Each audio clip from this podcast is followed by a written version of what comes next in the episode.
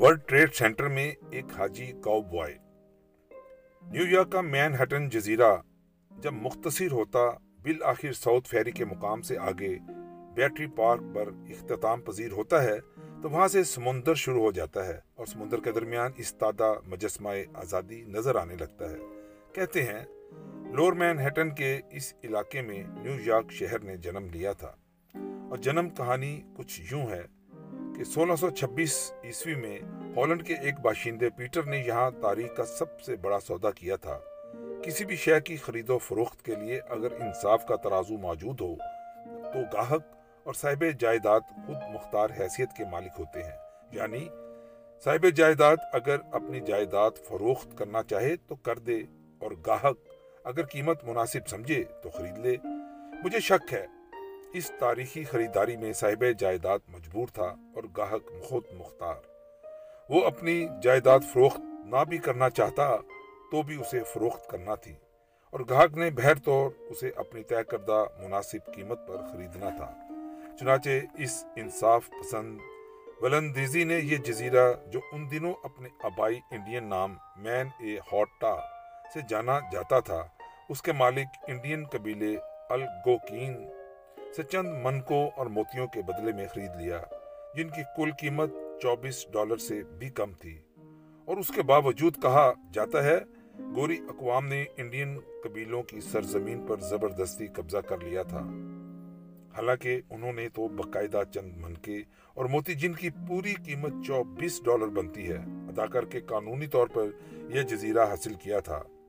آپ اسے ایمانداری اور انصاف پسندی کی ایک درخشاں مثال کیوں نہیں کہیں گے، تو اور کیا کہیں گے؟ آج وہی مین اے ہوٹا مین ہیٹن ہے جہاں کل کائنات کے معاشی دل دھڑکتے ہیں۔ Wall Street, Federal Reserve Bank, New York Stock Exchange, World Trade Center, ان میں سے پہلے تین تو ابھی تک دھڑکتے ہیں اور چوتھا دھڑکتا دھڑکتا تھم گیا ہے۔ وال اسٹریٹ کی وجہ تسمیہ یہ ہے کہ یہاں جب باہر کے ملکوں سے آئے ہوئے تہذیب یافتہ لوگ آباد ہوئے تو انہوں نے مقامی وحشی لوگوں سے اپنے آپ کو محفوظ کرنے کی خاطر یہاں ایک دیوار تعمیر کر لی، کیونکہ وحشی لوگوں کا کیا اعتبار کہ وہ ایک قانونی سودے سے منحرف ہو جائیں اور چوبیس ڈالر منہ پر مار کر اپنے جزیرے کی واپسی کا مطالبہ کر دیں۔ اس کے باوجود ان کی سرزمین کی مناسب قیمت ادا کر دی گئی تھی۔ وہ احسان فراموش اپنا سرسبز جزیرہ حاصل کرنے کے لیے کلہاڑیوں اور تیر کمانوں سے مسلح ہو کر امن پسند اور انصاف پسند لوگوں پر حملہ آور ہو جائیں۔ اسی فلسفے پر عمل کرتے ہوئے آج کے دور میں اسرائیل نے بھی مقامی وحشیوں سے بچاؤ کے لیے ایک سینکڑوں کلومیٹر طویل اور بلند دیوار تعمیر کی ہے۔ یہ انصاف پسند تاریخ کا تسلسل ہے۔ فیڈرل ریزرو بینک دراصل دنیا بھر کے بینکوں کا بینک ہے۔ اس میں سونے کی شکل میں جو سرمایہ محفوظ ہے، ہم تیسری دنیا کے لوگ اس کی مالیت اور حجم کا اندازہ بھی نہیں لگا سکتے۔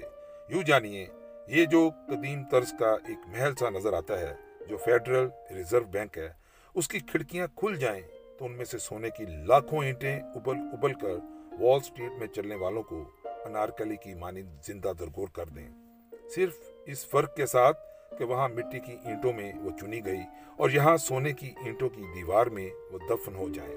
اور کون سا ایسا امریکی ہے جو اس قسم کی تدفین پسند نہ کرے؟ ویسے اس بینک سے کبھی کبھار ایک آدھ اینٹ ایشیا اور افریقہ کو بھی امداد کے طور پر عطا کر دی جاتی ہے، اور پھر ہم ان ہمتوں کے لیے امریکہ کے شکر گزار نہیں ہوتے۔ نیو یارک اسٹاک ایکسچینج ایک اور امریکی خدا ہے جو دنیا بھر کی معیشت کے فیصلے کرتا ہے۔ میں حساب کے مضمون میں ہمیشہ سے پسڈی رہا ہوں۔ اس پرچے میں اگر کبھی پاس ہوتا تھا تو رعایتی نمبر حاصل کر کے۔ یہ معاملہ صرف طالب علمی کے دنوں تک محدود نہ رہا، بلکہ بعد میں دنیاوی اور دینی حساب کتاب میں بھی کورا رہا، تو اس کے باوجود میں خصوصی طور پر اس حساب کتاب کی عمارت کو دیکھنے کے لیے کیوں گیا؟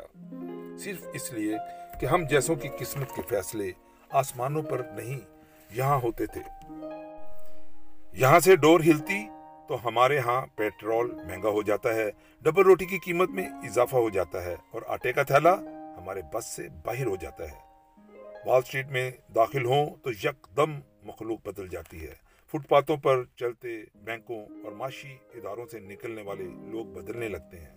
مہنگے سیاہ سوٹوں، نفیس ترین ٹائیوں میں ملبوس، بال چمکتے اور جمے ہوئے، ہاتھوں میں چمڑے کے سیاہ بریف کیس، وہ دنیا جہاں سے بلند گردنیں اکڑائے چلتے نظر آتے ہیں۔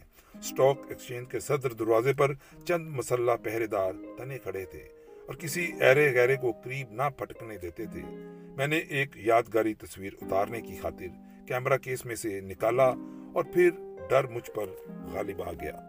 ورلڈ ٹریڈ سینٹر کی تباہی کے بعد کوئی بھی غیر ملکی اور عرب دکھائی دیتا شخص، اور ان دنوں ہر وہ شخص جس کا رنگ مختلف ہو، وہ عرب نہ بھی ہو تو انہیں عرب ہی دکھائی دیتا ہے، تو ان دنوں اگر ایک ایسا بندہ اپنے کیمرے کا رخ نیو یارک اسٹاک ایکسچینج کے صدر دروازے کی جانب کر لے تو عین ممکن تھا کہ وہ بندہ فوری طور پر دھر لیا جاتا کہ اچھا، ٹریڈ سینٹر کے بعد ادھر کا ارادہ ہے۔ وال اسٹریٹ کے اس عظیم معاشی ہنگامے میں سب سے خوبصورت کردار ایک تانبے کے بل یعنی بھینسے کا ہے۔ حساب کتاب کے سیانے جانتے ہیں، اسٹاک ایکسچینج میں بل اور بیئرز کی اصلاحیں استعمال ہوتی ہیں۔ مجھے دائمی طور پر حساب میں فیل ہو جانے والے کو آج تک علم نہ ہو سکا کہ یہ بل کون ہوتے ہیں اور بیئرز کی اصلاح کہاں سے لاگو ہوتی ہے۔ وال اسٹریٹ کے اس عظیم معاشی ہنگامے میں سب سے خوبصورت کردار ایک تانبے کے بل یعنانی بھینسے کا ہے۔ حساب کتاب کے سیانے جانتے ہیں، اسٹاک ایکسچینج میں بل اور بیئرز کی اصلاحیں استعمال ہوتی ہیں۔ مجھے دائمی طور پر حساب میں فیل ہو جانے والے کو آج تک علم نہ ہو سکا کہ یہ بل کون سے ہوتے ہیں اور بیئرز کی اصلاح کہاں لاگو ہوتی ہے۔ وال اسٹریٹ کے دہانے پر اویزا تانبے میں ڈلا، پونچھ اونچی کیے، نتنے پھیلائے، اپنے خمدار سینکوں پر کل دنیا کو اٹھائے رکھنے کا عزم کیے، ٹانگیں پھیلائے پھنکارتا ہوا یہ بھینسا اس اسٹریٹ کا امتیازی نشان ہے۔ اس کی زیارت کو ایک دنیا آتی ہے۔ وال اسٹریٹ کے اس بھینسے کے ساتھ تصویر کھینچوانا اتنا ہی احسن ہے جتنا امپائر اسٹیٹ بلڈنگ یا مجسمہ آزادی کے سامنے کھڑے ہو کر تصویر اتروانا۔ بدقسمتی سے میرے ڈیجیٹل کیمرے کی بیٹری عین وقت پر جواب دے گئی اور میں اس لاجواب بھینسے کے ساتھ تصویر اتروانے کی سعادت سے محروم رہ گیا۔ چنانچہ میں نے اس کے تانبے کے بدن کو چھو کر ہی خاصا نروان حاصل کر لیا۔ وہاں اس کے آس پاس ہجوم کرنے والے سیاحوں کے کیمرے کی بیٹریاں چونکہ زندہ اور روشن تھیں، چنانچہ وہ خوش نصیب دڑا دڑ اس بھینسے کے ساتھ تصویریں اتروا رہے تھے۔ سیاحوں کی تصویریں اتروانے کے مختلف انداز اور پوز تھے۔ اس کے سینگ تھام کر، اس کی پسلیوں کو سہلاتے ہوئے، اس کے نتنوں میں انگلیاں گھسیڑ کر، اس کے وسیع تن و توش کے نیچے بیٹھ کر، لیکن ان سب میں سے خواتین سیاحوں کا جو پسندیدہ ترین پوز تھا وہ اس بھینسے کی مردانہ خصلت کے دونوں لٹکتے ہوئے مقامات تو آہو فکان کو تھام کر، اگرچہ وہ پیتل کے تھے، پھر بھی انہیں گوشت پوز کا محسوس کرتے ہوئے ایک مخصوص ہجان امیز چہرہ بنائے تصویر اتروانا تھا۔ بے شرمی کی انتہا تو تب ہوئی جب ایک عمر رسیدہ خاتون نے انہیں چومتے ہوئے فوٹو بنوائی، لیکن اس فوٹو سیشن کا سب سے یادگار لمحہ میرے لیے وہ ہے جب ایک نخیز لڑکی، شاید امریکہ کے کسی دور دراز ریاست سے پہلی مرتبہ نیو یارک آئی ہوئی لڑکی کی تصویر اس کی ایک سہیلی اتار رہی تھی، اور وہ سہیلی کیمرے سے ناک لگائے اس بھینسے کے دونوں مقامات آہو فغان تھامنے کو کہہ رہی ہے، اور وہ قدرے شرمیلی ہے، ہچکچا رہی ہے، تو سہیلی اسے کہتی ہے، سلی گریپ دم بالز، انہیں پکڑ لو، کیا اتنے بڑے سائز سے بھی تمہاری تسلی نہیں ہوتی؟ یہ نیو یارک میں میرا ابھی دوسرا دن تھا۔ سفر کی کچھ تھکاوٹ بھی بے چین کرتی تھی اور سینٹرل پارک میں سیر کی وجہ سے بھی بدن قدرے اکڑا ہوا تھا۔ سلجوک مجھے جوس پلا کر، آملیٹ کھلا کر یونیورسٹی میں کلاسیں اٹینڈ کرنے کے لیے جا چکا تھا، اور میں بستر پر لیٹا فلیٹ کی وسیع کھڑکی کے پار نیو یارک کی عمارتوں کو بے دھیانی سے دیکھتا جا رہا تھا۔ ابھی مجھے دو دن ہوئے تھے نیو یارک آئے ہوئے جب ایک منظر نے مجھے ایک دھچکے سے دوچار کیا، کچھ پریشان کر دیا۔ میں جان نہ سکا کہ ایسا کیوں ہوا ہے۔ سلجوک یونیورسٹی جا چکا تھا اور میں فلیٹ کی وسیع کھڑکی کے پار بے دہانی میں شہر کی عمارتوں اور ان پر پھیلے ہوئے آسمان کو تکے جا رہا تھا۔ تب میں نے دیکھا اس آسمان پر نیو یارک کے اسکائی اسکیپرز کے عین اوپر ایک جہاز نہایت آہستگی سے، جیسے سلو موشن میں کر دیا گیا ہو، پرواز کر رہا ہے۔ وہ جہاز جو ایک طویل فاصلے پر تھا اور سوچ سوچ کر حرکت کرتا ہوا دکھائی دے رہا تھا، یہ سوچ کر مجھے کہاں اور کس زاویے پر جانا ہے۔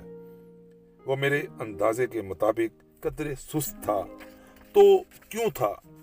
یہ ایک معمول کا منظر تھا، کوئی ایک جہاز کسی بھی شہر پر اڑان کرتا ہوا، لیکن یہ کوئی شہر نہ تھا، نیو یارک تھا۔ اس پر اڑتا ہوا کوئی بھی جہاز کوئی بھی نہیں ہو سکتا تھا۔ یہ ایک خاص جہاز تھا، بلکہ اس کی ایک علامت تھا۔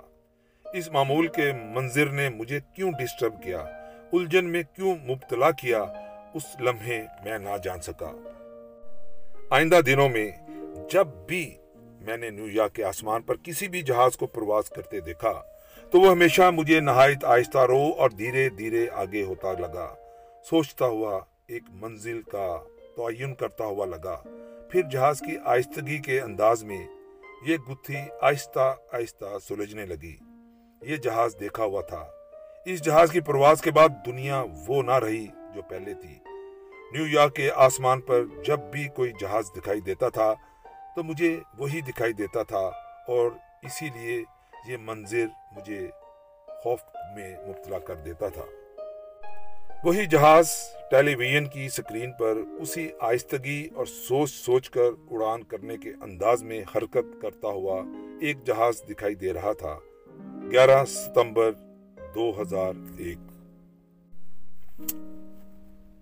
میں ایک معمول کی زندگی گزارتا شخص ایک معمول کی شام کو گزارنے کے بارے میں سوچ رہا تھا سوچ رہا تھا کہ ٹیلی ویژن کے سامنے سے اٹھ کر ابھی اپنی اسٹڈی میں چلا جاؤں، جہاں لکھنے کی مشقت شروع ہو جائے گی، یا ابھی کچھ دیر ٹیلی ویژن پر چلنے والے ایک بیہودہ پروگرام کو یوں ہی بے دھیانی سے دیکھتا رہوں۔ جب فلوریڈا سے میری بیٹی اینی کا فون آ گیا اور اس کی آواز میں شدید گھبراہٹ تھی۔ ابھی ٹیلی ویژن آن کریں، ابھی نیو یارک پر حملہ ہو گیا ہے۔ میں قطعی طور پر اس خبر کو سن کر سناٹے میں نہیں آیا، پریشان نہیں ہوا، یہی دھیان میں آیا کہ اینی نیو یارک کے بارے میں کوئی فلم دیکھ رہی ہے جس میں نیو یارک پر حملہ ہو جاتا ہے، اور وہ چاہتی ہے کہ میں بھی دیکھ لوں، ورنہ تمام عظیم جنگیں تو امریکہ سے دور لڑی جاتی ہیں، ان کی زیادہ سے زیادہ حدت پرل ہاربر تک آ جاتی ہے، نیو یارک یا شکاگو تک تو آج تک نہیں۔ میں نے ریموٹ کے بٹن مسلسل دبا کر چینل بدلنے شروع کر دیا، اور یکدم ٹیلی ویژن سکرین پر ایک جیٹ ہوائی جہاز ہولے ہولے نیو یارک کی بلند عمارتوں میں سے جتنا آسمان دکھائی دے رہا ہے اس میں سے آہستگی سے تیرتا ورلڈ ٹریڈ سینٹر کی جانب بڑھ رہا ہے۔ لیکن یہ ٹریڈ سینٹر کی عمارت کے دل کی جانب کیوں بڑھ رہا ہے؟ کیا پائلٹ کو دکھائی نہیں دے رہا کہ یہ چند لمحوں کے بعد اس میں جا ٹکرائے گا؟ مجھے دکھائی دے رہا ہے، اسے کیوں نہیں دکھائی دے رہا؟ اس آہستہ رو جہاز کی اڑان میں ایک عجیب سا جادو ٹونا تھا، جیسے وہ سحر زدہ ہو۔ ٹریڈ سینٹر کی عمارت کے حجم کو تیزی سے اپنے قریب آتے دیکھ کر، یہاں تک کہ جہاز کی ونڈ سکرین میں آسمان نہ تھا، ٹریڈ سینٹر کی کھڑکیاں اور منزلیں تھیں، تو اس لمحے پائلٹ پر کیا گزری ہوگی، مسافروں پر کیا بیتی ہوگی؟ ماں نے اپنے بچوں کو کیسے یقینی موت سے بچانے کے لیے اپنے سینے سے لگایا ہوگا؟ انہیں اپنے قریب آتی موت کی کچھ سمجھ نہ آئی ہوگی کہ ایسا کیوں ہو رہا ہے۔ جو بے قصور ہوتے ہیں ان کی سمجھ میں یہ کیسے آئے کہ وہ جو قصوروار ہیں ان کے اعمال کی سزا ہمیں ملنے والی ہے؟ تو اس لمحے اس جہاز کے پائلٹ پر کیا گزری جو زندگی سے منہ موڑ کر یقینی موت کی جانب بڑھ رہا تھا؟ جو پائلٹ اس جہاز کا رخ موڑ کر زبردستی اسے ٹریڈ سینٹر کی جانب لے جا رہا تھا، تو ٹریڈ سینٹر کو اپنی آنکھوں کے قریب آتے اس کی کھڑکیوں اور منزلوں کو جہاز کی ونڈ سکرین پر چھاتے اور قریب آتے دیکھ کر چند لمحوں بعد اپنے بسم ہو جانے والی موت کو قریب تر ہوتے دیکھ کر اس پائلٹ کے چہرے پر کیا تھا؟ خوف تھا، تمانیت تھی، پچھتاوا تھا، یا ایک مسکراہٹ تھی؟ کیا تھا؟ اس حقیقت سے انکار نہیں کہ گیارہ ستمبر کے بعد دنیا وہ نہ رہی جو کبھی تھی، نہ امریکہ وہ رہا اور نہ ہم مسلمان وہ رہے۔ ہم سب بلا تخصیص دھتکارے گئے، سب مجرم اور دہشت گرد ہو گئے، گوانتانامو کے قیدی ہو گئے، کسی نے یہ نہ سوچا کہ بیشتر ہائی جیکر سعودی عرب کے باشندے تھے، امریکہ کا لاڈلا اور دم ہلاتا ملک، اور سزا کن کو مل رہی ہے؟ پاکستان، انڈیا، افغانستان، سری لنکا، سوڈان یا حبشہ کے ایک مسلمان کو جو مسلمان ہے، ایسے لوگ جو دہشت گردی کے ہجوں سے بھی ناواقف ہیں۔ محض دو عمارتوں کو ڈھا کر ہم نے اپنے دو ملک برباد کروا لیے، کیسا گھاٹے کا سودا ہے۔ نیو یارک کا ہجوم اس ویرانے، اس کھنڈر کے آس پاس ایک منہ زور دریا کی مانند زرد شیطان کے حصول کی خاطر بہتا رہتا ہے۔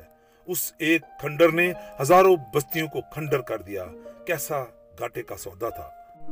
نیو یارک کی سربا فلک عمارتوں کے گھنے پن میں ایک وسیع میدان ہے، ایک گاؤں کی مانند جہاں کبھی ورلڈ ٹریڈ سینٹر کی ناقابل تسخیر سر بلندی تھی۔ میدان نہیں، ایک کھنڈر ہے جو ایک بلند آہنی جنگلے کے اندر اثارے قدیمہ کے ایک کھنڈر کی مانند دکھائی دے رہا ہے۔ آپ اس کے اندر نہیں جا سکتے، البتہ آہنی تاروں سے بنے ہوئے ایک جال سے ناک لگا کر اس کا منظر دیکھ سکتے ہیں۔ اس کے اندر اس عمارت کے اینٹ لوہے کے کچھ آثار باقی نہیں ہیں، کوئی ملبہ نہیں جس کے ساتھ وہ آہستگی سے حرکت کرتے جٹ ہوائی جہاز سے جا ٹکرائے تھے۔ یہاں نیو یارکر کم ہی آتے ہیں، وہ جتنا ماتم کر سکتے تھے کر چکے۔ اس ایک کھنڈر کے بدلے میں ہزاروں بستیوں کو کھنڈر کر کے کسی حد تک مطمئن ہو چکے۔ یہاں صرف غیر ملکی سیاح آتے ہیں، وہ آہنی جالیوں سے ناکیں چس چسپا کیے اندر دیکھتے ہیں، اور اندر کچھ بھی نہیں سوائے ایک وسیع اور ویران میدان کے جہاں کہیں کہیں گھاس اگ رہی ہے۔ آئینی جنگلے کے ساتھ وہ بورڈ آویزاں ہیں جن پر گیارہ ستمبر کے ہر لمحے کی تفصیل با تصویر اور لمحہ بہ لمحہ درج ہے۔ تب کیا وقت تھا جب پہلا جیٹ ٹریڈ سینٹر سے ٹکرایا تھا؟ گھڑی کی سوئیاں کہاں تھیں جب یہ آسمانی عمارتیں یک دم مسمار ہونے لگی تھیں اور لوگ ان کی کھڑکیوں میں سے یقینی موت کے باوجود سراسیمگی میں چھلانگیں لگا رہے تھے۔ ایک اور بورڈ پر ان لوگوں کے نام درج تھے جو ٹریڈ سینٹر میں جل کر راکھ ہوئے یا ان کے ملبے میں دفن تھے۔ کم از کم تین نام ایسے دکھائی دیے جو میرے ہم وطن اور ہم مذہب تھے۔ اس بورڈ تلے انہیں رخصت ہو جانے والوں کی یاد میں چند پھول پڑے تھے، جانے ان میں سے کوئی ایک ایسا پھول بھی تھا جو وہاں ہلاک ہونے والے کسی پاکستانی یا مسلمان کی یاد میں بھی رکھا گیا ہو۔ ہر انسان کی مانند ہر قوم کے ایک المیہ کا معیار الگ الگ ہوتا ہے۔ بھوک اور افلاس کے مارے ایک شخص کے لیے فاقہ زدہ بچوں کو مرتے دیکھنا ایک معمول ہو جاتا ہے، وہ بے بس اور مجبور انہیں دیکھتا رہتا ہے اور کچھ نہیں کر سکتا۔ ایک متمول انسان جب زندگی میں پہلی بار بھوک سے دوچار ہوتا ہے تو وہ اس کا سب سے بڑا المیہ ہوتا ہے۔ ورلڈ ٹریڈ سینٹر کی تباہی امریکیوں کی مختصر تاریخ کا ان کے لیے سب سے بڑا المیہ ہے۔ جیسے یہودیوں کا بیت المقدس سے نکلنا، مسلمانوں کا غرناطہ سے نکال دیا جانا، ان ہر دو قوموں کو نہیں بھولتا، اگرچہ یہودیوں نے اپنی دانش اور حکمت عملی سے بیت بیت المقدس حاصل کر لیا ہے، لیکن اس کے باوجود وہ ہزاروں برس پیشتر کی اس رسوائی کو نہیں بھولتے۔ بے شک یہ محض دو بلند عمارتیں تھیں، لیکن ان کا چھن جانا آج تک امریکہ سے کوئی تنکا بھی نہیں چھین سکا۔ ان کے لیے بیت المقدس اور غرناطہ کے چھن جانے کے مترادف ہے۔ یہ یونانی دیومالا کے بہادر ترین ہیرو اکیلیس کے وہ ایڑی تھی جہاں جہازوں کے تیر لگنے سے اس کا ناقابل تسخیر بدن زمین بوس ہو گیا۔ ایک بچے داؤد نے گوپیے کے ایک پتھر سے جو یہاں ایک جہاز کی صورت میں گھمایا گیا تھا، ایک دیو گولات کو مار گرایا تھا۔ امریکہ ایک منظم اور زیادہ مدت تک جذبات میں نہ بہنے والی قوم ہے، وہ اس کا ماتم کرنے کے بعد اپنے صدمے سے باہر آ گئے، لیکن ان کی قیادت انہیں مسلسل اس صدمے میں دھکیلتی رہی، یہاں تک کہ بش ایسے معمولی قابلیت کے شخص نے بھی دہشت گردی کا سیاہ پرچم بلند کر کے امریکہ کو مظلوم ثابت کر کے دوبارہ صدارت حاصل کر لی۔ اس المیہ کی آڑ میں افغانستان اور عراق کو برباد کر دیا اور انہیں امریکیوں کو دہشت گردی کے خلاف جنگ کی ایک ایسی ڈال مل گئی جس کی اور سے وہ دنیا کی کسی بھی قوم یا فرد پر وار کر سکتے تھے۔ اسامہ بن لادن کو دنیا کا سب سے بڑا جنگی جینیس ثابت کر دیا گیا جو دنیا کی سب سے بڑی سپر پاور کے لیے سب سے بڑا خطرہ ہے۔ اسے ایک ایسا اساطیری کردار بنا دیا گیا جو حیرت انگیز جادوئی صلاحیتوں کا مالک ہے۔ سر جنگ کے زمانے میں سوویت یونین کے ہزاروں ایٹمی اور ہائیڈروجن بم، میزائل اور نصف کروڑ فوجی امریکیوں کے لیے کچھ معنی نہ رکھتی تھی، لیکن ایک خچر پر سوار، غاروں میں دبکا ایک لاغر اور بیمار شخص، شاید مر چکا شخص، جدید ترین سائنس، ٹیکنالوجی اور تباہ کن ہتھیاروں کا ایکسپرٹ بنا دیا گیا، اور اسے ایسا امریکہ نے بنایا۔ وہ ہر دو چار ماہ بعد مغربی میڈیا پر لندن، نیو یارک یا شکاگو پر القاعدہ کے تباہ کن حملوں کی نوید سنا کر سراسیمگی پھیلا دیتا ہے، لیکن گیارہ ستمبر کے بعد آج تک ایسا نہیں ہوا۔ اگر اسامہ نہ ہوتا تو شاید کبھی احتمال ہوتا کہ امریکہ زوال پذیر ہونے لگا ہے، لیکن گیارہ ستمبر اور اسامہ کی داستانوں نے اسے وہ قوت دی کہ وہ مزید مستحکم ہو گیا۔ یہ امریکہ کی شاطرانہ دانش مندی کا کمال۔ دو عمارتوں کے بدلے میں دو ملک گنوا کر ہم اب بھی گھاٹے کا سودا کیے جا رہے ہیں۔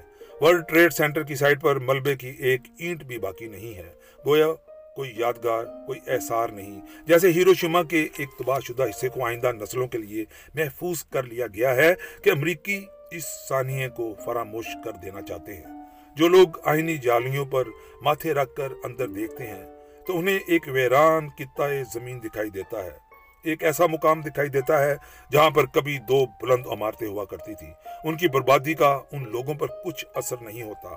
آس پاس نیو یارک رواں دھواں ہے اور یہ قطعہ محض ایک تاریخی حوالہ ہے، جیسے ہیروشیما کے کھنڈرات دیکھ کر ہر ایک آنکھ میں آنسو آ جاتے ہیں۔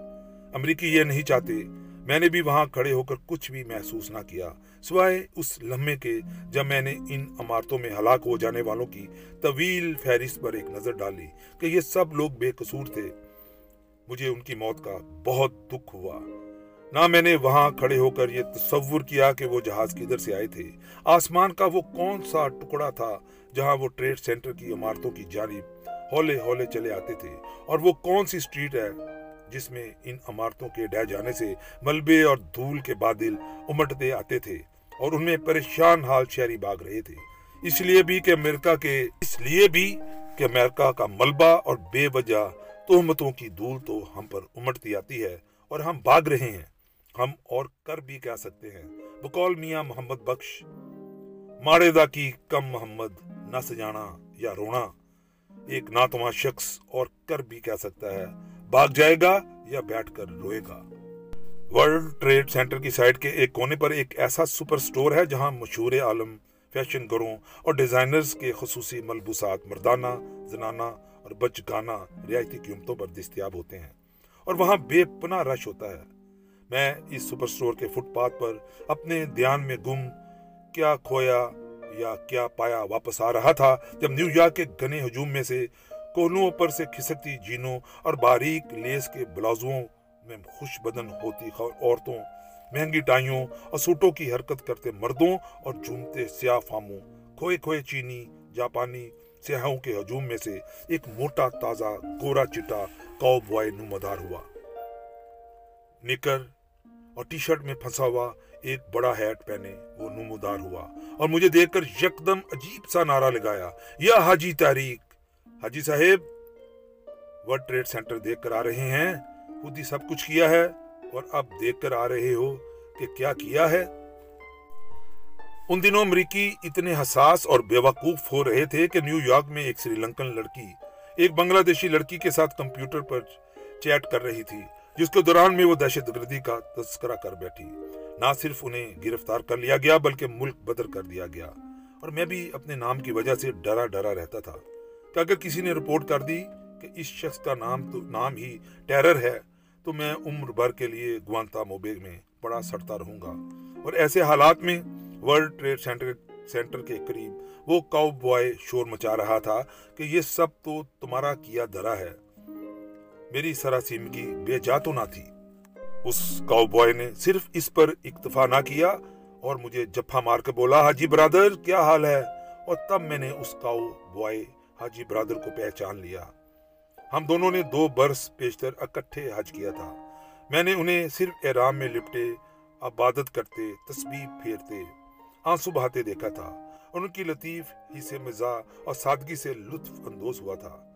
یوسف شاہ ان دنوں برما میں پاکستان کے سفیر تھے اور اس کے باوجود اتنے کلنڈرے اور خوشگوار تھے. وہ دنیا کی کسی شے سے نہیں ڈرتے تھے سوائے اپنی بیگم کے جو بے شمار پڑھی لکھی اور مغربی انداز کی ہونے کے باوجود محض اس لیے آپ دیدہ ہو جایا کرتی تھی کہ تارڑ صاحب ہمارے آس پاس جو پہاڑیاں گزر رہی ہیں یہ بھی رسول اللہ کے زمانے میں ہوں گی، جنہیں ہم دیکھ رہے ہیں وہ بھی تو انہیں دیکھتے ہوں گے. تو یہی حاجی برادر مکہ کے بعد یہاں نیو یارک میں ایک کاؤ بوائے آؤٹ فٹ میں ورلڈ ٹریڈ سینٹر کی سائٹ کے قریب نمودار ہو جاتے ہیں. یہ دنیا کتنی مختصر ہے. شاہ صاحب بیگم کے ہمراہ اپنی بیٹی کی گریجویشن کی تقریب میں شرکت کے لیے نیو یارک میں آئے ہوئے تھے اور بیگم اس سپر سٹور کی چھٹی منزل پر شاپنگ میں مصروف تھی اور وہ ایک فرما بردار شوہر کی حیثیت سے نیچے فٹ پاتھ پر پچھلے ایک گھنٹے سے چہل قدمی میں مصروف تھے. اس ہمدم دریں سے ملاقات نے مجھے خوش کر دیا اور میں نے شکایت کی کہ بلا آپ نے نمودار ہوتے ہی کیا بیان داغ دیا کہ یہ سب میرا ہی کیا دھرا ہے اور ٹریڈ سینٹر کی تباہی میں میرا ہاتھ ہے. آس پاس اگر نیشنل سیکورٹی کا کوئی اہلکار ہوتا تو یہ بندہ تو جان سے گیا تھا. وہ ایک مرتبہ پھر مجھ سے بغل گیر ہوئے اور مسکراتے ہوئے کہنے لگے، تارڑ صاحب انگریزی میں تھوڑا کہا تھا، پنجابی میں کہا تھا اور ٹھیٹ پنجابی میں کہا تھا جو پنجابیوں کو بھی سمجھ میں نہیں آتی، تو امریکیوں کو کیا خاک پلے پڑے گی. اور سنائے حاجی برادر، وہ جو سلیٹ صاف کروا کے آئے تھے حج پر، تو وہ ابھی تک صاف ہے یا اس پر مزید گناہوں کا اندراج ہو چکا ہے؟ میں نے اس کاؤ بوائے کے کاندھے پر ہاتھ رکھ کر کہا، شاہ جی اگر سلیٹ کوری اور صاف ہی رہے تو ایک اور حج کی گنجائش کیسے نکلے گی؟ تو آپ دوبارہ حج کے لیے آئیں گے؟ جی تو چاہتا ہے. تو پھر مجھے اطلاع کر دیجیے گا. میں اب فورن سروس سے ریٹائر ہو چکا ہوں، میری سلیٹ پر بھی کچھ دبے ہیں تو اکٹھے حج کریں گے. اس دوران موبائل پر ان کی بیگم کا، وہ اس سٹور میں جہاں کہیں بھی تھی، پیغام آ گیا کہ دیکھو میں ابھی ایک دو دو گھنٹے خریداری میں لگاؤں گی، میرا انتظار کرنا، ادھر ادھر نہ ہو جانا. چنانچہ یوسف صاحب سٹور کے صدر دروازے کے سامنے اپنا کاؤ بوائے ہیٹ ذرا ترچھا کر کے پھر تعینات ہو گئے. یہ دنیا کیسی مختصر ہے کہ جس میں منا عرفات مدزلفہ کے برابر میں نیو یارک آ جاتا ہے، ایک احرام، ٹی شرٹ، نیکر اور کاؤ بوائے ہیٹ میں بدل جاتا ہے. یہ دنیا ایسی ہی مختصر ہے.